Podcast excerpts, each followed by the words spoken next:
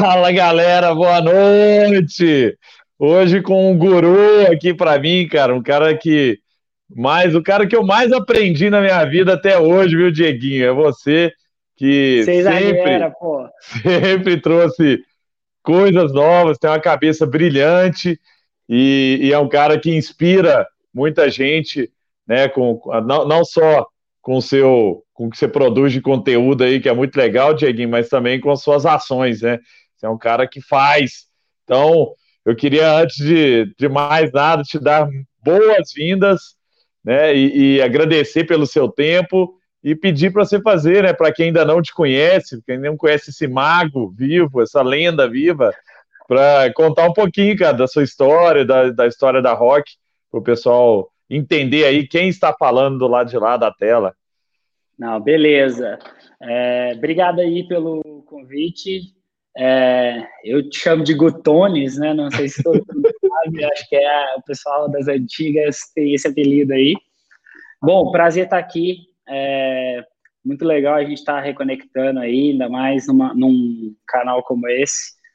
É, bom, meu nome é Diego Gomes, eu sou um dos fundadores da Rock Content. É, Para quem não conhece, a Rock Content é uma empresa de marketing de conteúdo. A gente tem aproximadamente sete anos. O nosso negócio é ajudar empresas a criar conteúdo e levar o business para o digital, é muito focado em marketing digital. Hoje a gente tem operação Brasil, México, Estados Unidos e Canadá. E graças a Deus temos crescido bastante, tido uma trajetória aí com alguns desafios sempre, mas graças a Deus tudo indo muito bem. Recentemente, né, Diego, vocês compraram uma empresa é, que era referência, né? Eu lembro no, no, no começo da Rock, é, era para eles que vocês olhavam, né? E, e, recentemente foi feita uma aquisição aí muito ousada. Conta um pouquinho dessa é. história aí para galera. Ah, legal. Bom, a gente sempre, desde que a gente começou a empresa, a gente teve essa ambição de ser global e internacionalizar. É, a gente fez isso muito devagarinho, assim, um passo de cada vez, né? É, a gente começou o nosso projeto de internacionalização há mais ou menos três anos, com uma pequena operação no México. É, esse time deu bastante certo e cresceu organicamente, ótimos resultados. E no ano passado a gente decidiu que, que era hora de ir para a América do Norte. É, a gente entrou através da aquisição de uma empresa chamada Scribble Live. É, curiosamente, essa é uma empresa que a gente acompanhava há bastante tempo. A gente tinha eles como referência quando a gente começou, uma empresa mais antiga que a gente até. É, e os papos começaram há mais ou menos dois anos atrás, acho talvez um pouquinho mais agora. É, inicialmente a conversa era que eles queriam comprar a gente. É, naquele momento a gente não viu o sentido e a gente estava crescendo mais rápido e, e, e, com resultados que a gente achava que íamos passar em algum tempo. E graças a Deus deu tudo certo. A gente fez essa aquisição, acho que fechamos em outubro do ano passado. É, e estou bem satisfeito. Assim, é, hoje a gente tem crescido de uma forma bem bacana no mercado americano, é, ainda montando força de vendas, escalando, contratando, mas graças a Deus estou bem satisfeito e a equipe também. Top, Dieguinho, muito legal, cara, muito ousado e, e preciso ter muita competência para fazer isso. São poucos aqui que conseguiram, né, criar uma operação e ter, e ter sucesso lá fora né? Ainda mais com a aquisição de uma empresa americana. Ô, Diego, vamos falar um pouco sobre marketing de conteúdo, né? É, e por que, que isso é importante hoje em dia, né? Hã? Bora. Eu gosto desse assunto. então, assim, a, a, a pegada, né? Eu acho que todo mundo entendeu que para vender hoje em dia, para conquistar a atenção das pessoas, você precisa ser um produtor de conteúdo. Isso, estamos falando de empresa gigante e, e, o cara pequeno e até, até o, o, o, cara que às vezes é só ele, né? O vendedor de seguro, o vendedor de todo mundo é, precisa ser um, um, criador de conteúdo, né? Explica um pouquinho por que, que isso cresceu e por, e por que, que isso vai ficar cada vez mais forte. Eu acho assim, é, é a gente compra de quem a gente confia e a gente tende a comprar de quem gera valor para a gente antes do, da decisão de compra. Então, é, é eu te conheço pessoalmente, mas se eu não te conhecesse é, e eu tivesse que escolher entre duas empresas que oferecem plataformas de vídeo, é, pela quantidade de conteúdo que você produz, pela autoridade que você construiu nos seus canais, é, é claro que eu vou ter uma percepção favorável é, da, da samba, do que você vende, do seu trabalho. Isso é uma tendência inevitável, né? A gente vê muito crescimento da produção de conteúdo em todos os, os formatos e canais possíveis, é vídeo, Instagram, social, blog, uh, conteúdo interativo, landing page, book. E isso só vai aumentar, porque é, o jeito antigo de interrupção e anúncio de TV, ele o cara tá no comercial da TV, ele tá consumindo conteúdo no celular, então é. ele cada vez mais perde eficiência. É, eu acho que, graças a Deus, as marcas têm percebido isso e investido. Acho que o nosso crescimento ele passa muito por esse, é, esse fator. A gente educa o mercado e fala sobre a importância de criar conteúdo, mas o mercado já está cada vez mais maduro. Então, eu acredito assim, é, eu falo muito aqui dentro que as marcas têm que se tornar mídia. É, você tem que ter o seu próprio canal, a sua própria audiência, porque quando você aluga, é, você, a gente usa muita metáfora de construir ou alugar. É, e quando você está comprando mídia, você está alugando. Você está alugando visibilidade, você não está ganhando a atenção de ninguém. Quando você se torna uma referência em produção de conteúdo, você está construindo um ativo. É, você comprou o terreno ali, botou, fez os planos, botou e começou a criar. Aquilo é seu. E vai gerar retorno para o resto da vida. O aluguel, você parou de pagar, você não está mais lá. Tem alguns casos que alugar, alugar é melhor. É, mas para quem tem um. Eu acredito que no longo prazo, esse shift entre alugar visibilidade e, ser dono é, da atenção das pessoas, ter linha direta com o seu cliente, é, isso cada vez mais, acho que eu não preciso nem, nem reforçar tanto, que já é verdade, né? Não, Diego, é muito legal, assim, até é, a gente vê, né, se você vê as lives que estão bombando agora, né, aqui no Brasil, lá, que um sertanejo e tal, de alguma maneira aquilo ali é um marketing de conteúdo, né? O cara tá ali fazendo um churrasco da Sadia, tá tomando a cerveja da Brama, mas não é aquela interrupção de ah, para a sua live aqui, deixa eu jogar um anúncio na sua cara, depois volta para o que você gosta, né? É, é, aquela mistura do que te interessa e aquilo ali passa, o, o conteúdo passa a fazer parte, né? O, o, o anúncio, né? Passa a fazer parte do, do, de algo que te chama atenção, né? Sem dúvida. E, e, e, e o consumidor, ele é, é informado hoje, ele é um cara inteligente e ele é, ele vê uma marca patrocinando uma experiência dessa para ele, ele, ele aumenta a preferência por aquela marca. É, a quem me trouxe o conteúdo que eu gosto passa a criar uma preferência na cabeça do consumidor também, na minha opinião. E aí, o, Diego, eu lembro logo que vocês começaram, né? Tava na, na febre, naquele primeiro momento de conteúdo, que era muito é, blog e e-book, né? E hoje a, a Rock é uma empresa que produz todo tipo de conteúdo, vídeo, né? É, é, infográfico, tem, tem várias maneiras. Né? Como é que você vê essa evolução? E o que, que, você acha que é o próximo passo aí de, de conteúdo? Porque, assim, chega uma hora que, que, que de novo, né? Mesmo mesmo blog e tal, você começa a ter o problema de ter que chamar atenção, né? Então você tem que misturar outras coisas ali também para continuar sendo relevante na cabeça do consumidor, né? É, eu acho que, que tem dois fatores aí que eu acho que são bem legais, assim. Acho que o primeiro é, é esse aumento de canais e, e, e possibilidades e formatos, isso nunca vai parar. Então, acho que você tem que ser muito meticuloso para escolher. É melhor você ter um terreno seu que cabe numa casa do que dez pedacinhos, lote meiado com, com desconhecido, sabe? É, é, acho que Então, escolher as batalhas e onde que você quer fincar a bandeira é muito importante, porque é muito fácil você ficar é, é, na síndrome de tenho que estar em todos os lugares. No nosso caso, na Rock, hoje, o, o, a gente começou com muito foco em conteúdo para blogs e SEO. Ainda é o nosso principal formato por volume de vendas, etc é, é, o resultado é muito impressionante e o custo comparado com formatos como vídeo ou outros, ele é mais baixo. A gente expandiu, e eu estou tentando voltar no tempo aí alguns, alguns anos para conteúdo para redes sociais, conteúdo visual e, e, e, e vídeos, é, eu vou contar um pouquinho sobre de vídeo, o que, que a gente tem explorado. Não é um segmento que a gente.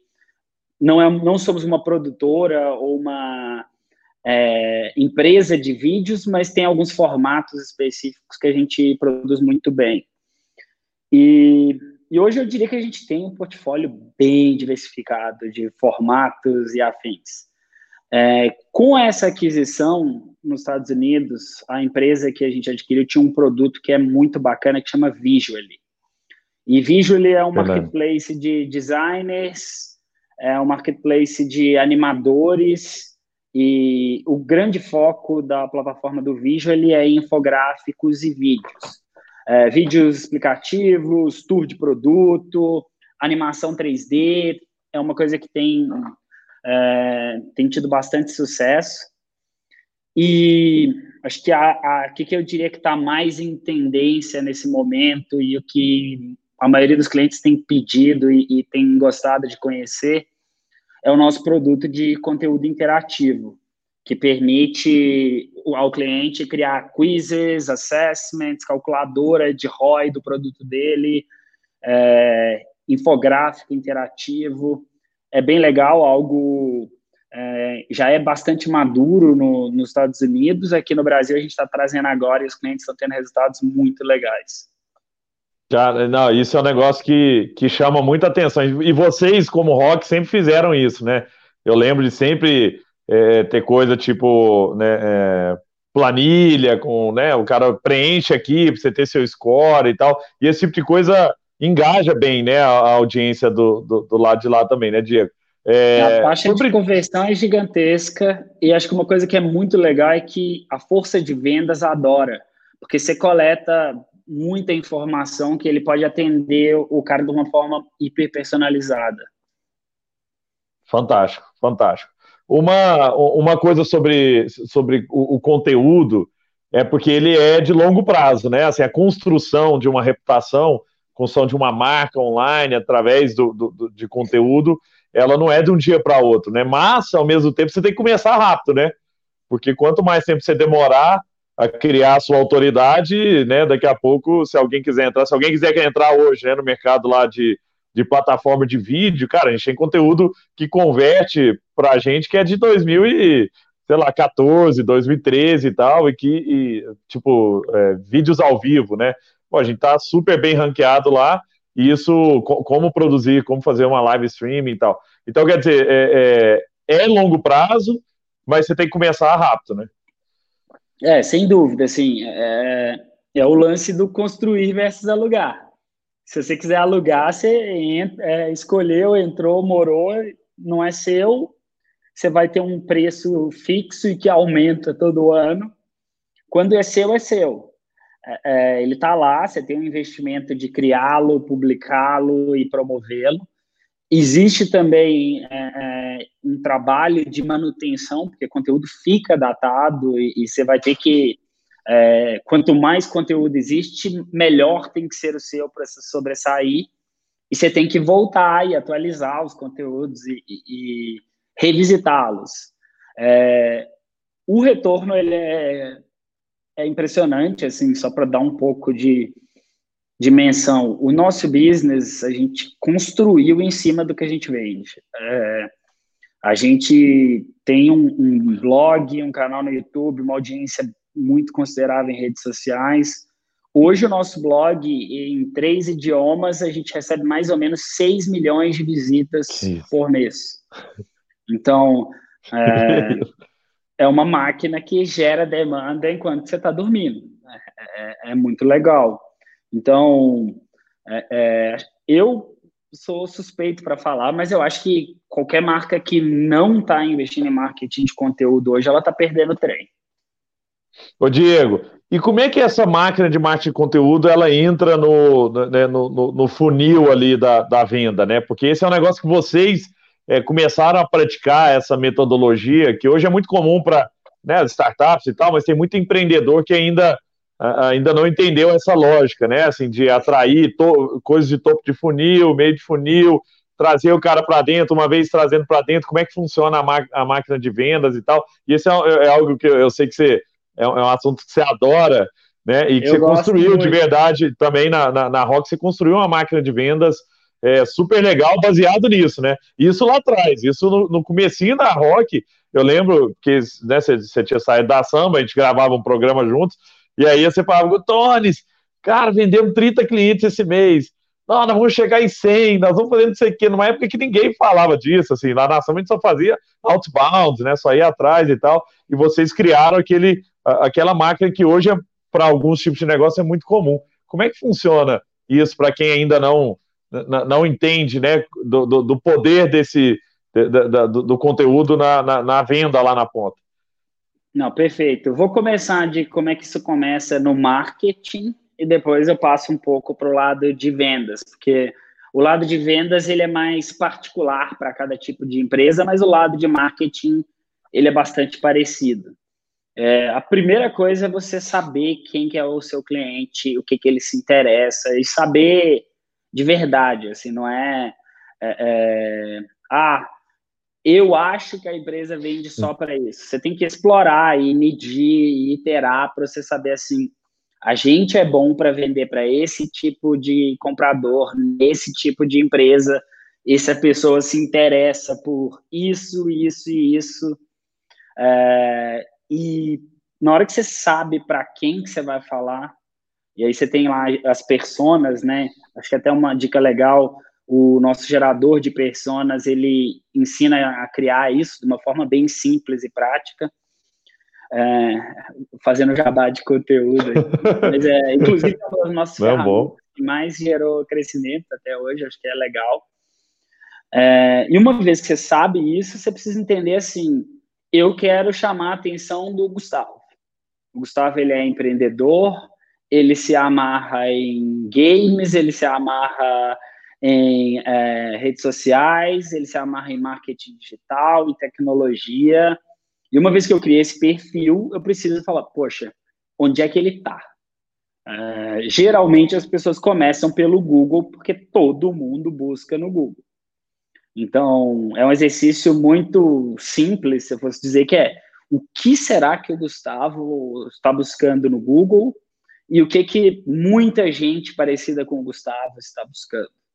E, e claro, tem que estar tá próximo da sua marca.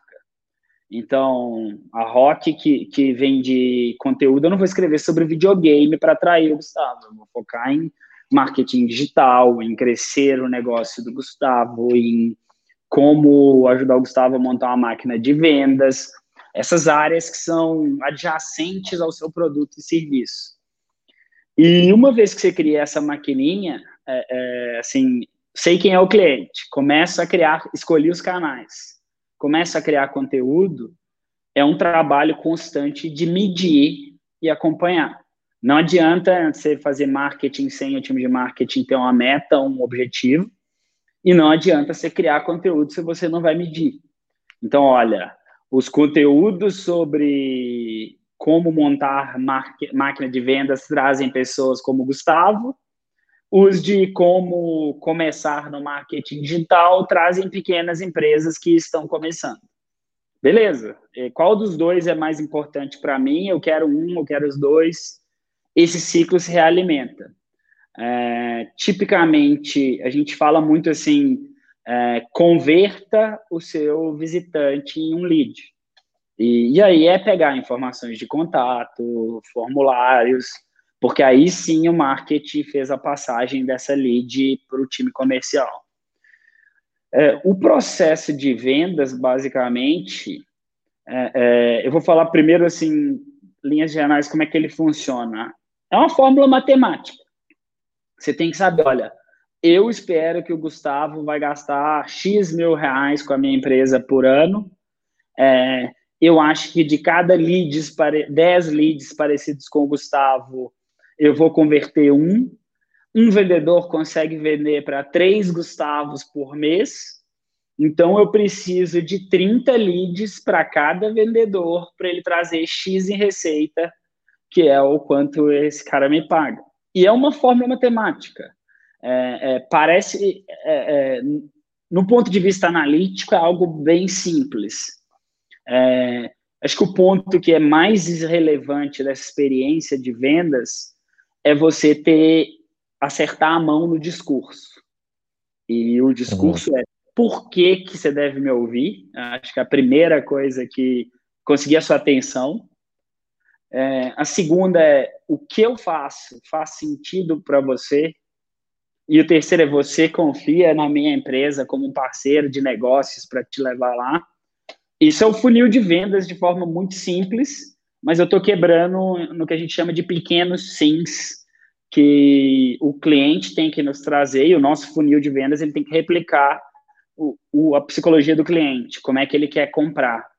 Se você não está vendendo e você tem uma força de vendas grande, vou, não vou falar que em tempos de Covid tem anormalidades, mas se nas condições normais de temperatura e pressão o seu processo de vendas não está convertendo, provavelmente ele está focado em você e não em quais os problemas e, e quais os pequenos sims que você tem que conseguir do seu prospect. O Diego, e vocês começaram né, com, com, uma estratégia focada nos pequenos clientes, né, pequenos e médios clientes, e depois subiram também é, para os grandes. Né? O que, que muda na lógica até de marketing e vendas também, é, para quando você vai atrás de, de, de, dos clientes mais perfil enterprise, assim? É, no nosso caso, a gente começou exclusivamente com segmento de pequenas empresas e, e, e é uma escadinha, você sobe de pequenas para médias, para grandes, um não exclui o outro, qualquer empresa pode atacar múltiplos segmentos, mas cada um pede uma estratégia distinta. É, eu diria que quanto maior o cliente, maior o potencial do tamanho da venda, mas também maior vai ser o seu ciclo de vendas. Então, para trabalhar com pequenas contas, você pode esperar ter um modelo de vendas que é inside sales, é conteúdo, lead, fala com o dono e fecha. Nas médias, às vezes você já fala com o dono, no nosso caso, e com o head de marketing, ou com duas pessoas no marketing. E em grandes empresas, você tem que trabalhar a conta como um todo. Você tem que pensar, putz, isso é relevante para o cara de marketing por isso, para o cara de vendas por isso, é, para o CEO isso está amarrado na estratégia sim. E, e, são ciclos maiores e projetos e, e, e deals maiores. Então, para o caso do pequeno, eu acho que o principal desafio é a geração de volume. Você tem que trazer uhum. muitas empresas com aquele perfil. Quando você está falando de, de do grande, acho que o desafio é mapear as contas. Então, você não, precisa, não pode ter só um cara dentro da organização que tem problema. Você precisa se tornar uma prioridade da organização, se conectar com a estratégia. Então, o marketing tem que passar a ver como uma conta, é uma empresa e não o Gustavo. Eu estou vendendo para o Gustavo, para o CMO dele, para o CRO dele. É, e do ponto de e vista. Cada um de... com interesse, né? Muitas vezes, né? Assim, e às vezes. Com interesse até pessoal, de. Exato. É. É, e você tem que se posicionar em como que você é relevante para a estratégia da companhia, porque a estratégia da companhia é relevante para os três.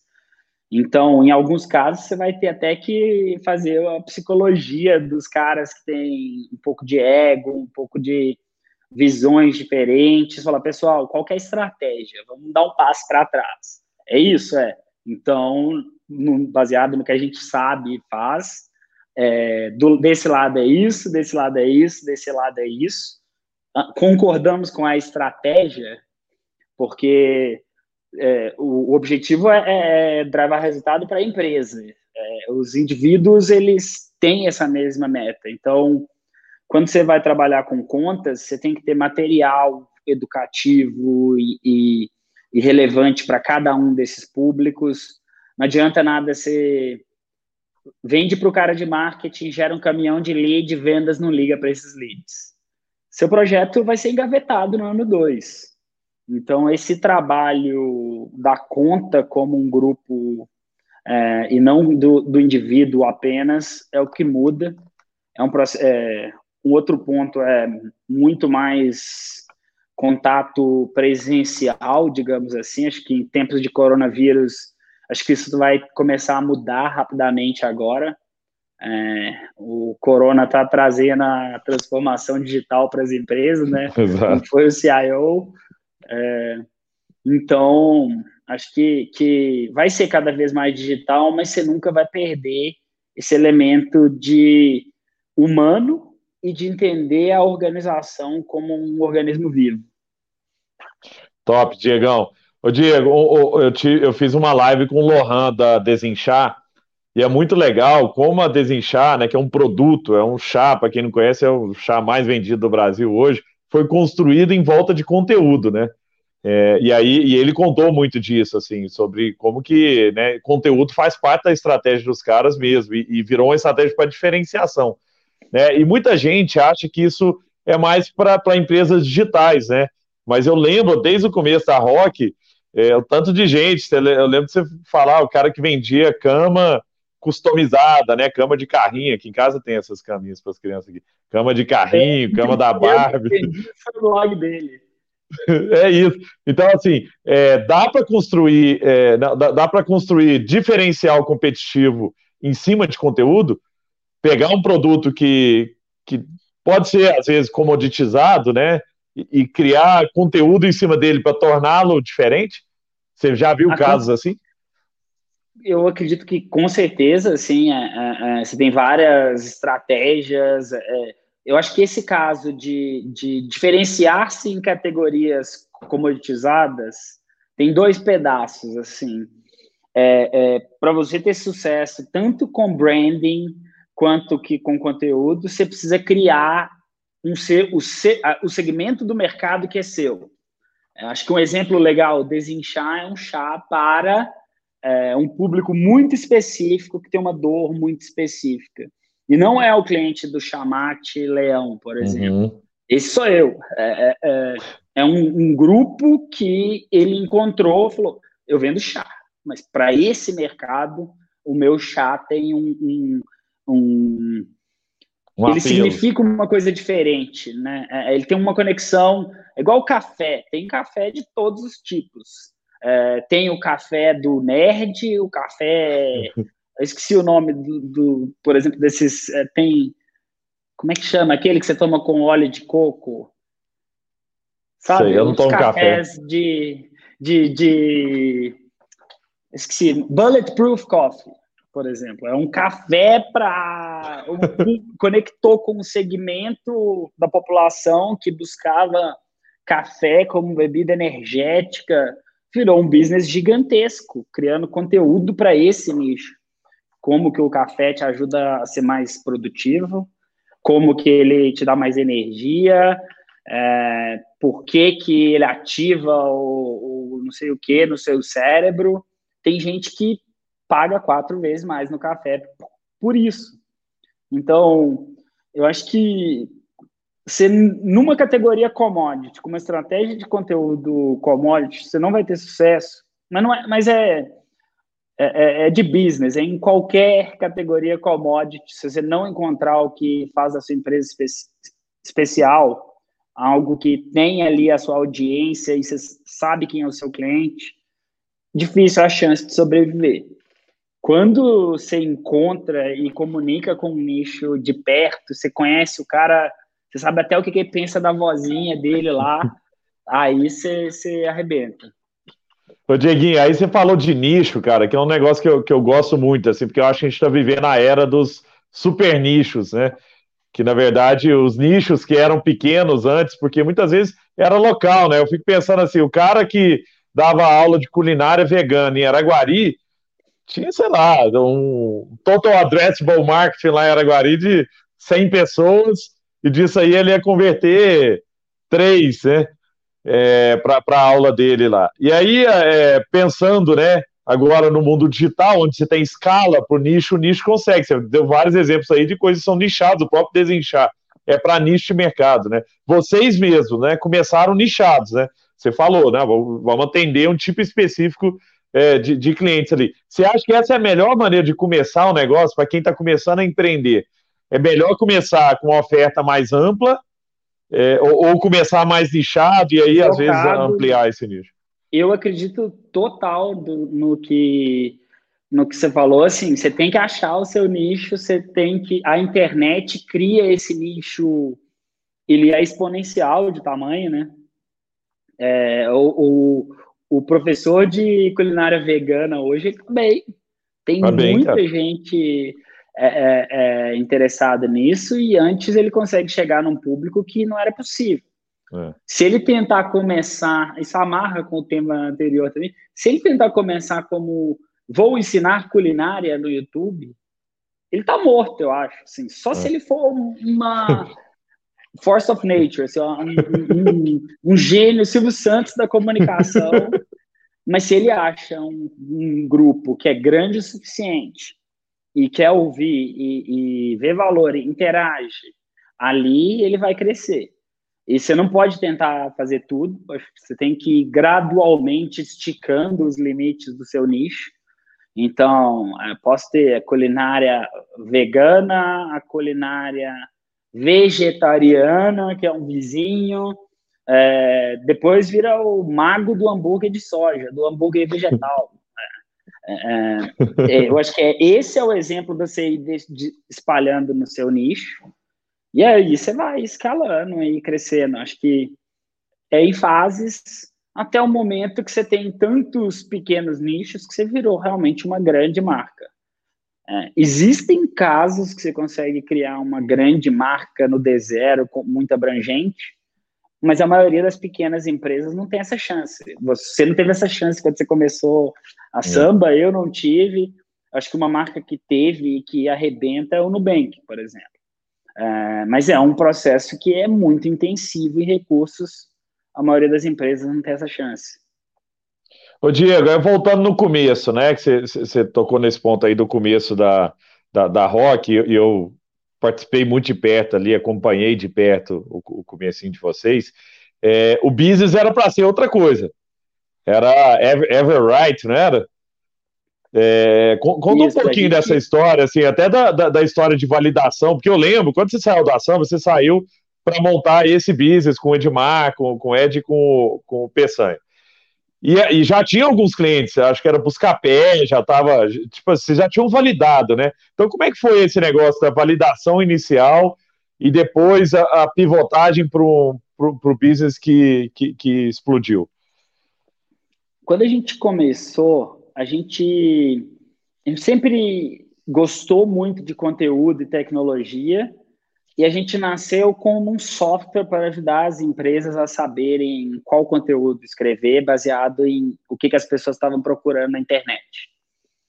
E eu acho que ele passou aí muito tempo fazendo tecnologia e pouco tempo validando. Porque quando a gente começou a vender, a gente até vendeu. Só que a gente vendia, o cara falou, isso é fantástico, eu sei qual conteúdo que eu tenho que criar. E agora, como é que eu crio? E, e, foi isso, assim. E o cara comprava, ficava empolgado, não adotava, não cancelava o contrato. E isso que aconteceu no começo foi bem é, desafiador, digamos assim. É, foi, foi difícil. Mas a gente entendeu que existia um outro problema para ser resolvido. E, eventualmente, a gente percebeu que a dor de escalar a criação de conteúdo ela era maior do que a dor de saber qual conteúdo produzir. E quando a gente decidiu fazer essa virada, a gente estava mais ou menos um ano ali tentando é, é, escalar o business com a ideia inicial e, e dando tudo errado, digamos assim. É, Para ser. É, é, isso ainda estou sendo. Estou minimizando. Tudo errado mesmo. E quando a gente teve esse, esse, essa nova descoberta, decidimos validar um novo approach, a gente falou. Aí acho que essa fase foi a fase que a gente trocou muita figurinha e tudo mais, que a gente falou, vamos pivotar, vamos seguir outro caminho sucesso para a gente é fechar os primeiros 100 clientes desse novo é. approach é. em seis meses. E aí a gente, graças a Deus, começou a conseguir botar a máquina para rodar, sabe? É, porque a gente tinha uma meta. E ainda muito, muito manual também, né, né, Diego? Assim, não tinha produto, não tinha nada, né? Era meio. Você tinha uma comunidade, né, de, de, de caras para trás de, e, e, e ia fechando para frente e fazendo, né? Porque às vezes o cara pensa isso, não, tem que ter o um produto perfeito, tenho que. E, e num primeiro momento, vocês até tinham o produto perfeito. Eu gastei mas... um ano fazendo produto sem validá-lo profundamente com o cliente, foi para o lixo. É, aí, a segunda tentativa foi o contrário. A gente falou, vamos validar primeiro, depois a gente coda. E propositalmente, assim, é, porque uhum. a gente uhum. aprendeu demais ali. É, foi porque a parte mais difícil não é criar o software ou a tecnologia, é confirmar que você está resolvendo um problema real no mercado. Brilhante, cara. Não, foi muito legal mesmo essa, essa virada e, e a capacidade de virar também, né? Um do, dos caras que eu fiz live aqui foi o Manuel Lemos, que é investidor de vocês, e ele contou disso também lá no começo. Falou assim: putz, os caras vieram, foi, cara, e falou que sentou ele e o Luciano lá, falou, ó, perdeu uma grana, treino não vai dar não. E aí vocês fizeram a virada para, né, e as coisas deram certo.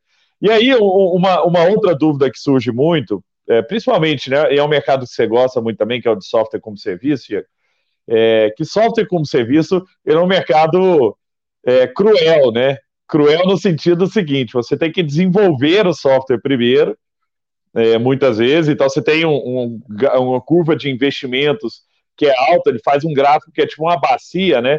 É, você investe, investe, investe, ele só né, no primeiro momento está gastando mais do que tem receita, porque a sua receita vai entrando, o cara te paga todo mês ali pouquinho e tal, e aí depois, né, de, um, de uma certa escala, você começa a rampar lá na ponta, né? E para mim, vocês fizeram um negócio brilhante, um outro cara que fez isso também, é, que eu também falei aqui, que é muito amigo meu, o Gustavo da, da ZUP, que é, que é mesclar né, a parte de, de software com serviço.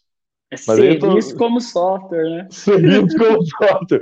Porque, e, e, ele falou isso, assim, uma das coisas que, que o Gustavo trouxe é, ó, a gente é, tinha um software, e para vender o software, porque era é software para vender para operadores de telecom, eu precisava é, é, implementar aquilo ali. E a nossa parte de serviço cresceu muito mais do que a parte do software. E, inclusive, ele começou a fazer serviço para ter receita para pagar o software, porque eles tinham captado uma rodada com a Casec, não é, é, aquele dinheiro já está vindo para o saco. vamos começar a fazer serviço, que é, o serviço o dinheiro entra mais rápido. E, e ali eles viraram business vendido agora por 600 milhões né, para o Itaú. É, do lado de vocês, como é que foi esse pensamento também? Porque é, é, vocês ainda têm uma área grande de serviço, né? E, e que é uma área estratégica para vocês. Eu acredito muito que, que empresas de SaaS têm que investir em serviço. Acho que tem, tem muita gente que fala assim: ah, tem que ser só software. Eu não acredito nisso. Eu acho que quando você pega as empresas que icônicas, todas têm, têm uma cultura forte desse lado. É, acho que Salesforce, Oracle, é, IBM, é, várias. É óbvio que existem empresas que não têm, mas para você chegar no tamanho desses caras aí, você tem que ser forte. E eu acho que serviço é um canal de financiamento muito bacana. Assim, a gente é uma empresa que foi muito eficiente em capital. A gente gosta muito, porque a solução o cliente, ninguém acorda de manhã querendo comprar software. Putz, hoje eu vou comprar uma plataforma de vídeo nota 10. Não existe, ninguém acorda com isso. É, eu tenho um desafio de negócio que é a minha empresa tem que, por causa do coronavírus, a minha empresa tem que estar tá produzindo mais e mais vídeo educativo. é preciso é, é, resolver isso. A, a Samba tem uma solução e as pessoas compram soluções é, que traz esse serviço e esse produto. É, eu acho que existem modelos puramente software, eu acho que são bacanas. Eu acho que a empresa de SaaS que não tem serviços é porque ela, eventualmente ela vai ter. É, se ela depende do tamanho da ambição que ela tem. É, eu acho que o mercado tende a, a valorizar menos. Eu, eu, penso de forma diferente. É, muito bom. O, o, o, Gustavo trouxe um ponto que era assim: todo mundo chegava para a gente e falava, não, o serviço não escala, serviço não escala, mas na verdade tem muita demanda por serviço, né? Porque o serviço também acaba que, que é uma, até uma fonte de, de inspiração, né, Diego, para produto, né? Porque você tem alguém pagando e falando, não, te pago para fazer isso para mim. Se você tiver cinco caras pagando, dez caras pagando, você fala, pô, quem sabe eu não faço isso como isso se né, transformar num, num produto que agora eu vendo para mais gente, né? Mas você pelo menos teve naquela fase inicial, que muita gente tem dificuldade, você teve alguém que bancou, né? Ainda mais no, no, no B2B, isso é muito comum, tem né? Alguém que paga a conta, né? Tem coisa melhor que o cliente te pagar para você aprender a construir a solução que ele quer? Eu acho que especialmente em mercados que não existe uma resposta, assim, é, é acho que a categoria que a gente está, que é uma categoria que eu acho fascinante, porque não tem uma empresa listada que é marketing de conteúdo, então não tem muito, é, é, não tem quem copiar, sabe? Uhum. Então, é, a gente está inventando o que, que, é essa indústria e criando isso todo dia, e tá perto do cliente, tá próximo dele, isso retroalimenta o processo de inovação. Então, acho que é, eu não estou falando que todo mundo tem que, do, do, da indústria de SaaS tem que ter serviço, mas eu diria que nunca fez mal para ninguém. Ô Diego, uma das coisas que, para mim, cara, você é um dos caras mais brilhantes também, é na parte de gente, né? Trazer gente boa para o time. E, e, você conseguiu fazer isso desde o começo, né? Com seu sócio também, e, e trazendo sempre um time de altíssimo nível. Né? Eu lembro quando você trouxe o, o Matt lá de fora, pô, o cara gringo, trabalhava na HubSpot, baita de um business e tal, e você convenceu o cara não só trabalhar para né, né, na Rock, entrar como um dos sócios também, mas se mudar para o Brasil, que também para um, americano é um, é um né? E não e mais, não para o Brasil, para Belo Horizonte, né? Então, uma coisa é o cara ainda para São Paulo, né? Para o Rio de Janeiro, mas ainda para Belo Horizonte, que é uma cidade que a gente ama muito, mas que não é a cidade mais atrativa para para quem vem de fora. Né? Acho que não tem nem muito cardápio em inglês nos restaurantes e tal. Mas é, é, conta um pouco assim sobre atração de gente, porque eu acho que isso é uma das coisas que diferencia as empresas de sucesso. Como que você fez lá atrás, às vezes quando não tinha tanto dinheiro, não era tão conhecido, né, a empresa não era tão conhecida, como é que você conseguiu atrair gente e como você conseguiu reter as pessoas com o crescimento também do negócio? Pô, primeiro, obrigado. Esse é, é, é, elogia, elogia meu time e me elogia dobrado, assim, porque eu acho que é a coisa mais importante é, é, em qualquer empresa, em qualquer segmento, é montar time e montar um time que confia um no outro, que é alinhado, que as pessoas colaboram juntos, sabem que o business é maior do que o indivíduo. Então, isso é uma coisa que, que eu me esforço muito, eu acho que cometo erros como todo mundo, acho que acerto mais do que erro, graças a Deus. É, eu acho que no começo, cara, é, é, é muito difícil você, conseguir se você não tiver uma convicção e um sonho muito grande. Porque você não paga bem, você não. É, é, é você não é a HubSpot, ou Google, ou a IBM, ou a Oracle. Então, você tem que, que ter essa convicção e essa vontade de fazer, e você tem que contagiar as pessoas com isso. Assim. Elas, é, é muito importante que elas entendam que não é só mais um emprego, sabe? Porque se é só mais um emprego, é melhor ele ficar na, na Microsoft ou, ou na Oracle. É, é, e são ótimos empregos, são empregos que ah, muitas vezes vão ser melhores. Né? Uhum. Depende da ambição, do sonho da pessoa. É, eu acho que uma coisa que a gente acertou muito foi é, trazer pessoas que, eu diria assim, pessoas que tinham extremo talento e competência nas suas áreas, mas não tinham tido uma visibilidade gigantesca ainda. Então a gente apostou muito no, no up and comer, no cara que estava com vontade de ele era o craque no banco de reserva às vezes e ele uhum. veio para entrar em campo e fazer a diferença. É, eu acho que um outro ponto que é muito relevante é investir muito em desenvolver a próxima geração. Assim, é, é, é muitos casos a gente é, trouxe alguém mais experiente, o cara desenvolveu é, uma máquina de talento ali. Hoje tem gente muito mais talentosa na área específica que essa pessoa veio, que ocupou o lugar dela e ela foi tocar outra coisa. Isso para mim acho que é muito bacana. E eu acho que um ponto bastante específico em empresas de tecnologia, eu acho que retenção é, é, e atração tem que estar tá muito. Você quer dividir o sonho, você tem que dividir ownership, participação. Então, a gente, desde cedo, sempre foi muito focado em ter um plano de opções de ações para a equipe. É, a gente sempre acreditou assim, se esse negócio for grande, muita gente vai dar muito certo e, e eu acho que isso é um negócio que é diferencial e que a gente acredita de verdade. Então, recomendo muito para é, é, pensar nessas pessoas como sócios e, e trazê-los dessa forma, isso é um mecanismo de retenção. Eu acho que o outro que é muito importante para a gente também é ter um sistema de medição de saúde e cultura. É, quer dizer, cultura é, é, é crítico, eu nem falei tanto que para mim é, é, o sistema operacional da empresa, a cultura e valores compartilhados. Então não vou nem falar demais nisso, acho que eu tenho até uns blogs sobre isso, que é uma área que eu gosto muito. Mas tão importante quanto ter é o tempo inteiro reforçar e medir.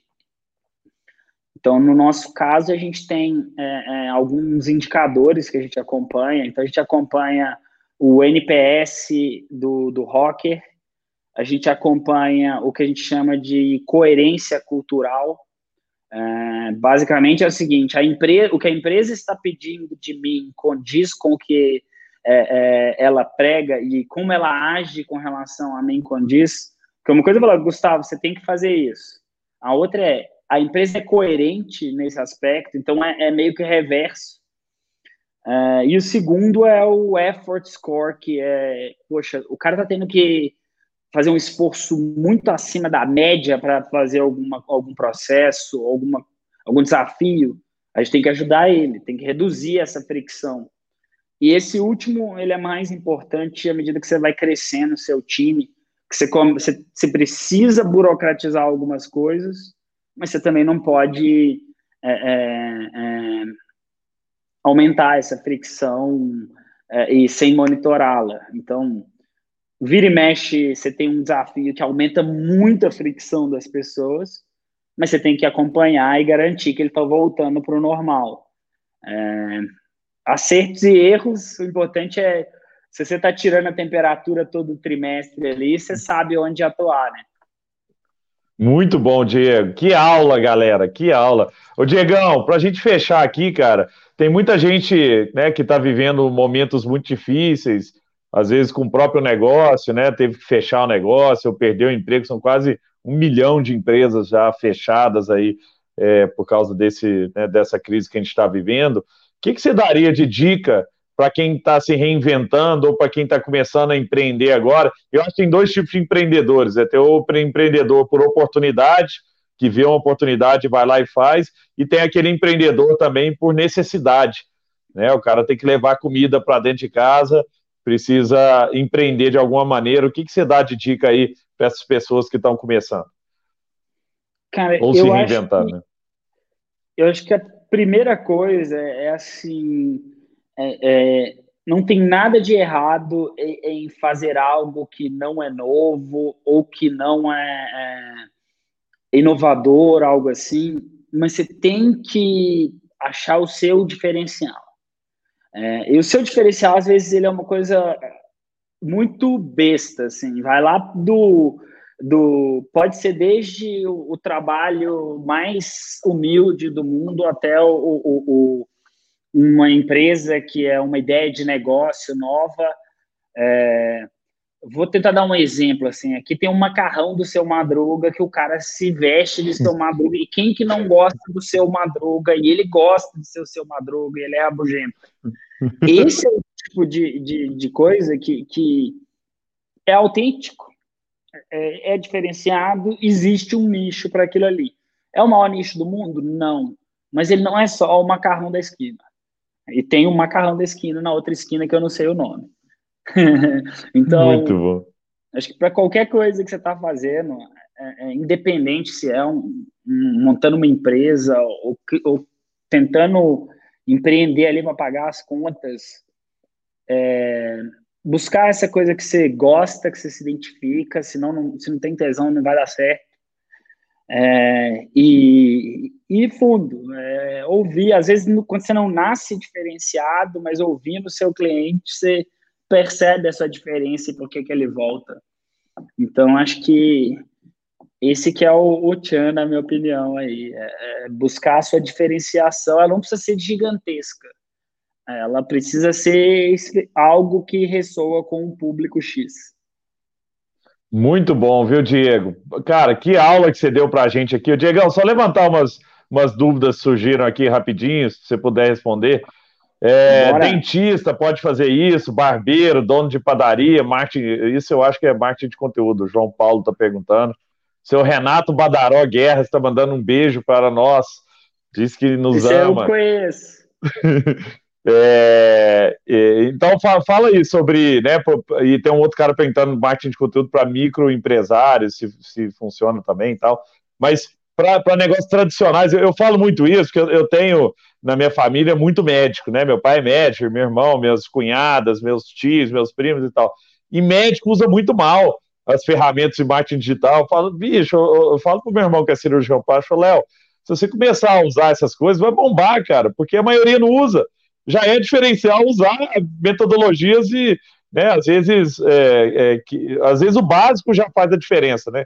Mas aí para essa pergunta aqui de, de, né, dentista e barbeiro, essas coisas funcionam também?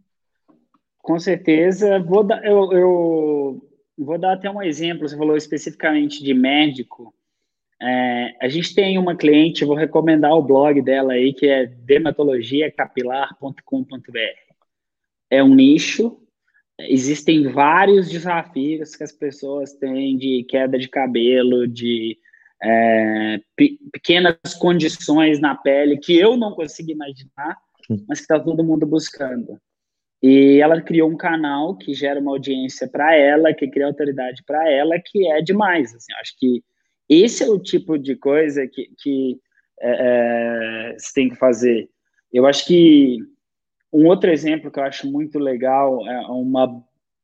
Falando de diferenciação e de barbearias. Você, você trouxe o exemplo do barbeiro.